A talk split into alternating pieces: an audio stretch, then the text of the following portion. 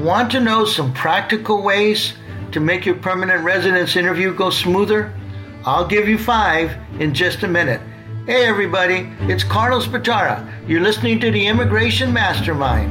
Thanks for joining.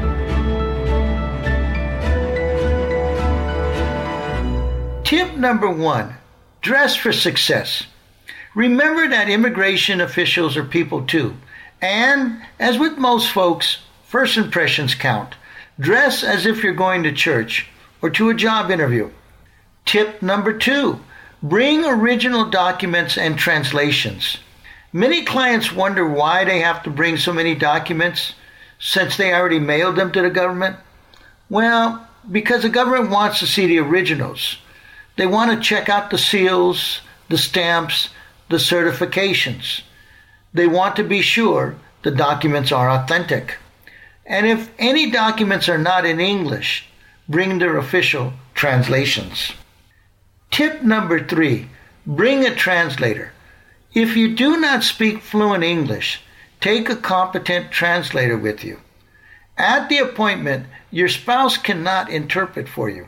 Do not, do not, do not bring a relative or a friend just because they speak both languages, unless they are truly a competent translator.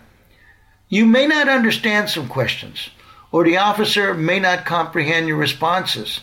Misunderstandings are not uncommon. The officer might think you're being dishonest or hiding something. So bring a qualified translator and avoid such stumbling blocks.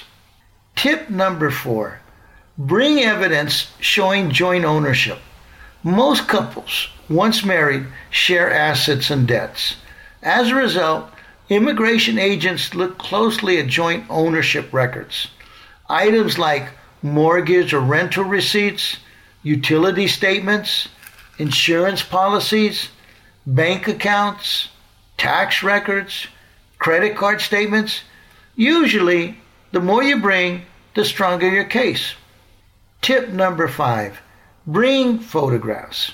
Most couples have tons of photos photos of their wedding reception, holiday celebrations, family gatherings, and more. Such pictures are perceived as a sign of a real marriage. If you do not have such photos, be prepared to answer questions about their absence. Thanks for listening, and keep your chin up, no matter how hard the road ahead seems, because together we can make the world a better place, one immigrant at a time.